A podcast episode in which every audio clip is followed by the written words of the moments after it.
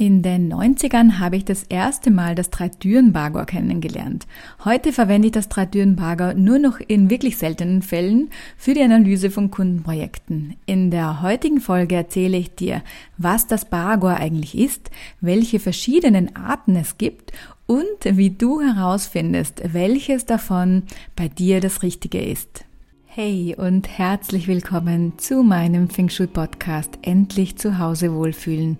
Denn wenn du mit der Hilfe der uralten Lehre Feng Shui deine Einrichtung bewusst gestaltest, dann bringst du nicht nur deine Räume in eine höhere und positive Schwingung, sondern auch dich selbst. Du und deine Familie, ihr könnt euch vom stressigen Alltag endlich erholen und über eure Räume sogar eure sehnlichsten Wünsche manifestieren, um das Leben zu leben, von dem du schon immer geträumt hast. Ich bin Eva Tietze, dein Host, und es wird Zeit, nicht nur deinem Zuhause, sondern deinem ganzen Leben einen Energieboost zu geben. Wenn du wegen den vielen widersprüchlichen Infos aus Büchern und ähm, übers Internet einfach nur verunsichert bist, aber dir gerne mit modernen Feng Shui ein richtiges Zuhause schaffen möchtest, dann habe ich etwas für dich. In meinem 30-minütigen Videotraining zeige ich dir nicht nur die häufigsten Missverständnisse rund um Feng Shui, sondern erkläre ich dir auch, worauf es meiner Meinung nach wirklich ankommt. Denn Feng Shui muss weder kompliziert noch seltsam sein. Du kannst dich um 0 Euro unter evatizert slash Videotraining anmelden. Den Link habe ich dir natürlich auch in die Folgenbeschreibung gepackt. Und wenn du dich mit Feng Shui schon ein bisschen beschäftigt hast, dann ist dir der Begriff Bagua sicher schon untergekommen. Ich habe das Bagua damals, ja, da war ich noch ein Teenager kennengelernt, als ich noch zu Hause bei meiner Mutter gewohnt habe. Und äh, wir haben damals das Drei-Düren-Bagor angewendet. Also wir haben uns dazu ein Buch gekauft und das sieht aus wie ein Tic-Tac-Toe-Feld, das über deinen Grundriss gelegt wird. Und so weißt du dann, wo in deinem Zuhause sich die Lebensthemen wie Karriere, Liebe und Geld befinden. Und äh, meine Mutter und ich, wir waren damals super motiviert und wir haben uns dann gleich einen Glücksbambus gekauft und auch ein paar andere Feng Shui Tools, also die so ganz äh, die, die typischen eben, die man so aus dem Eselladen auch kennt. Aber wir haben dann recht bald die Freude am Feng Shui wieder verloren, weil es uns einfach ein bisschen seltsam vorgekommen ist.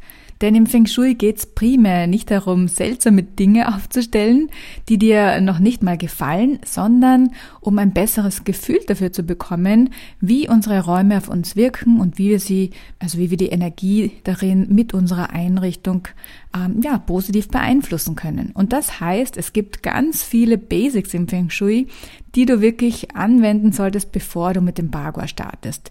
Denn sonst geht's wie einer Frau, die äh, sich einen Wasserbrunnen äh, im ja wirklich dazu passenden Bagua-Bereich aufgestellt hat, weil sie ihren Reichtum stärken wollte. Aber sie hat einen ganz entscheidenden Fehler gemacht. Und zwar hat sie den Brunnen mitten in ihr Chaos gestellt, auf einen riesigen Stapel alter Zeitungen, der eigentlich entsorgt gehört hätte. Und wenn du meinen Podcast schon eine Weile hörst, dann weißt du, wie wichtig Ausmisten im Feng Shui ist, um die Energie wieder zum Fließen zu bringen und das Gerümpel Energie blockiert. Denn wenn die Energie durch Gerümpel blockiert ist, dann kann auch kein Wasserbrunnen die Geldenergie stärken. Wenn du mehr zum Thema Feng Shui und die Wirkung des Ausmistens hören möchtest, dann habe ich dir in den Shownotes auch die dazu passende Podcast-Folge verlinkt.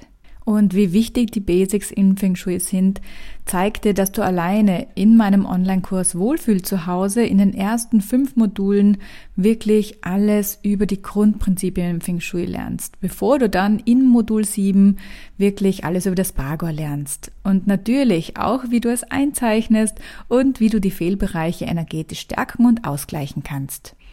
Aber was ist denn nun das Bargo eigentlich? Lass uns doch mal annehmen, du hast die Basics bei dir bereits umgesetzt, weißt also, wie Energie in deinen Räumen funktioniert und wie du sie über deine Einrichtung positiv beeinflussen kannst. Dann kannst du einen Schritt weitergehen und eines der wirklich kraftvollsten Tools im Feng Shui anwenden, das Bagua. Das Bagua ist die Energiekarte deines Zuhauses. Du brauchst dazu nur deinen Grundriss und kannst dann bestimmen, wo in deinem Zuhause sich die einzelnen Lebensthemen manifestiert haben. Bagua bedeutet übersetzt acht Zeichen. Du kannst dein Zuhause also in acht Bereiche unterteilen, die dann jeweils für einen Lebensbereich stehen. Die Lebensbereiche sind Karriere, Spiritualität, Familie, Reichtum, Anerkennung, Liebe, Kinder und Mentoren. Und zusätzlich haben wir dann noch die Mitte, die für Gesundheit und unserem inneren Gleichgewicht steht. Und du kannst dir das dann so vorstellen, wenn in einem der Bereiche, nehmen wir es zum Beispiel mal den Bereich, der für die Liebe steht, an, die Energie nicht fließen kann, dann kannst du es auch räumlich über die Gestaltung oder über den Grundriss erkennen und es wird sich sehr oft auch bei dir dir persönlich in deiner Beziehung, sowohl mit deinem Partner, aber auch mit anderen zeigen. Denn dieser Bereich steht wirklich für alle zwischenmenschlichen Beziehungen in deinem Leben.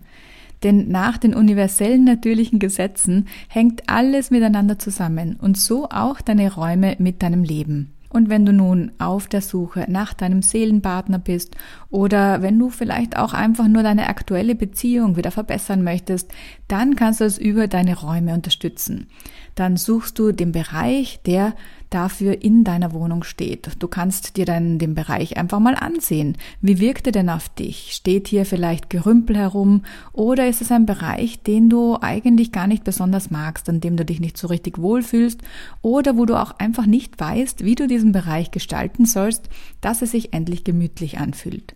All das sind Hinweise darauf, dass der Bereich energetisch unterversorgt ist.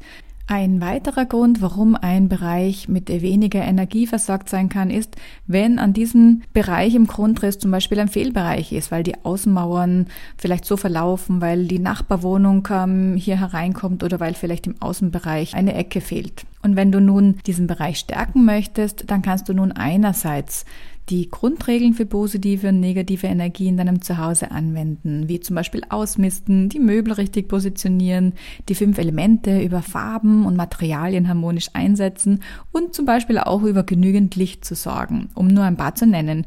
Und zusätzlich kannst du auch über Symbole energetisch stärken.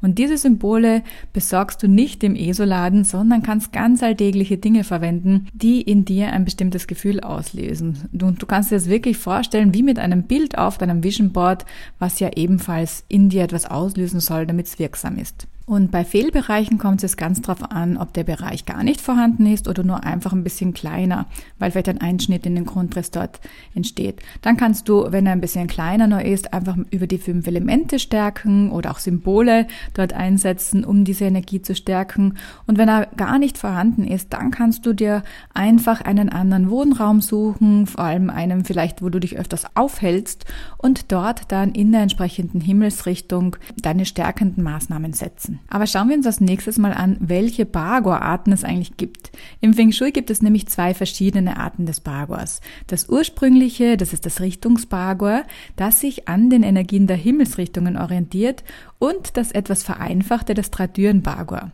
Zum Bagor findet man da wirklich sehr viele irreführende Infos, sowohl in Büchern als auch im Internet. Daher möchte ich dir ganz kurz den Unterschied erklären. Das Richtungsbagor, das ist das ursprüngliche, das sieht aus wie ein Tortendiagramm und hat so viele Spalten wie Himmelsrichtungen. Jede dieser Himmelsrichtungen steht im Feng Shui für eine bestimmte Energie und auch für ein bestimmtes Element von den fünf Elementen.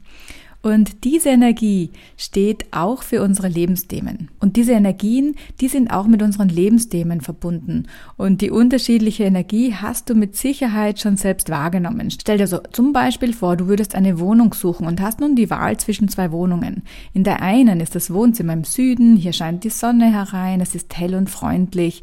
Und in der anderen Wohnung würde das Wohnzimmer nordseitig liegen. Es ist dunkler und energetisch auch viel ruhiger. Für welche Wohnung würdest du dich entscheiden? Das bedeutet, der Süden hat sehr viel mehr Yang-Energie, die aktive Energie und ist daher ideal für Wohnräume und der Norden mit seiner Yin-Energie wäre besser fürs Schlafzimmer geeignet, da wir uns hier gerne ausruhen möchten. Daher bin ich mir ziemlich sicher, dass du auch lieber dein Wohnzimmer im hellen, aktiveren Süden hättest als im Norden. Und diese aktive Yang bzw. inaktive Yin-Energie wird über das Bagor nochmals verfeinert und dann deinen Lebenswünschen zugewiesen. Die zweite Art des Bagors ist das Dreidüren-Bagor. Beim Dreidüren-Bagor wird der Grundriss in neun gleich große Felder geteilt, wie bei einem Tic-Tac-Toe-Spiel und an der Eingangstüre ausgerichtet. Das bedeutet, der Karrierebereich liegt immer an der Seite der Eingangstür. Und leider wird der Stradürn Bagor oft fälschlicherweise als Fastfood Feng Shui bezeichnet. Ja, und das habe tatsächlich ich am Anfang auch gedacht. Es gibt sehr viele Feng Shui-Experten, die ausschließlich mit dem Drei-Türen Bagua arbeiten. Das liegt daran, dass vor allem in den 90er Jahren ein regelrechter Feng Shui-Boom, vor allem in der USA und auch später dann in Europa entstand, der hauptsächlich das Drei-Türen Bagua verbreitet hatte, weil es einfacher war und daher auch massentauglich. Und in den damaligen Büchern und Ausbildungen zu Feng Shui-Beratern wurden dann auch die typischen Feng Shui-Tools wie Klangspiele, Delfine und so weiter verbreitet. Wenn du aber weißt, warum das Tratüren-Bagua entstanden ist, macht das alles auch ein bisschen mehr Sinn. Das Richtungsparagor, wie schon gesagt, ist ja das ursprüngliche, das aus einer Zeit kam, als Häuser noch frei standen und die kosmischen Energien über die Himmelsrichtung von allen Seiten auf das Innere des Hauses wirken konnte.